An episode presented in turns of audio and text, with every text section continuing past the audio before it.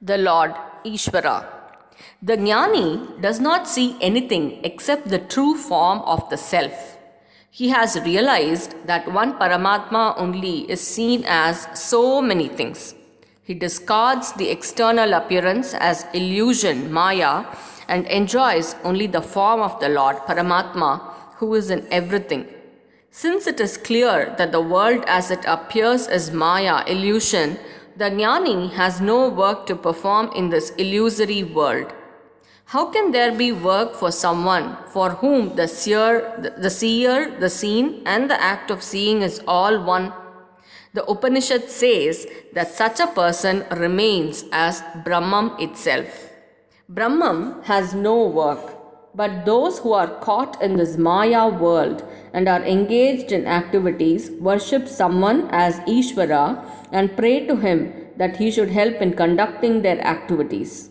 If with a good heart the Lord is prayed to for the sake of good activities, the Lord, the Lord sees to it that they are done. From this, it is seen that the Lord is not one without any activity. Irrespective of whether we pray to Him or not, He manages the entire universe and conducts it in an orderly manner and provides food to all the beings.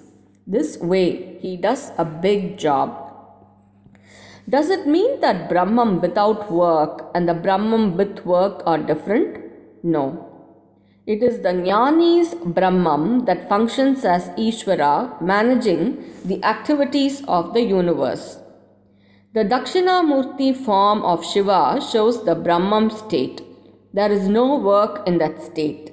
It is complete silence. But the same Paramashiva how many things he has done. In Chidambaram, he is dancing all the time. In Daruka forest, he roamed as Bhikshadanam and captivated everyone. In Daksha Yagnya, he slapped the sun and all his teeth fell off. The Lord always remains subdued inside as Brahman. Externally, he is the Ishvara who engages in many activities. Ordinary people are swimming in the lake in the midst of worldly life. Jnanis are on the opposite side in the field. In between, there is a bank. The people in the lake cannot see the field. Because of the bank, the Jnani does not see the lake. But the Lord is in between on the banks. He is the one who is standing on the banks of the lake. He knows the world. He also knows the state of the jnani for whom the world view is destroyed. He can call the one who is in the field and tell him to save the one who is drowning in the lake and put him on the banks. The Lord is aware that He is everything, yet He will look at people who think of Him as different and show as if He is different and indulge in fun. About this, there is a beautiful sloka in Sri Nilakanda Dikshithar's Siva Leelarnava. I shall tell you its significance, meaning the Tatparyam. Everyone knows the story about the Lord Parameshwara having come as a coolie and carried mud on his head for a little sweet pudding. The Pandyan king, who saw that he did not work properly to close the breach, bet him with a cane. Immediately, the beating by the cane was felt by all beings, including the king. Hence, he showed that he is everything. Looking at this, the poet asks, All right, is the Sivadvaita that there is nothing except you, only for all beings receiving the beating with cane? You had received the sweet pudding and ate it.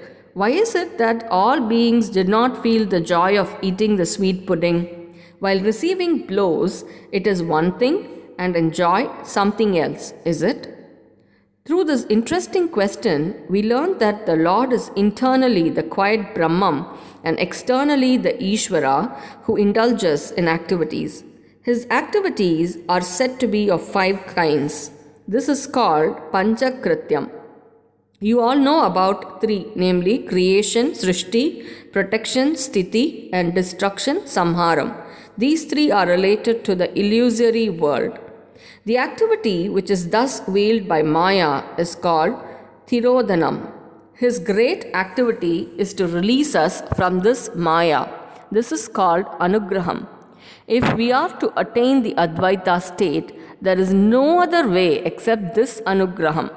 The austerities which we follow seeking this Anugraham are also His Anugraha bestowed due to His compassion.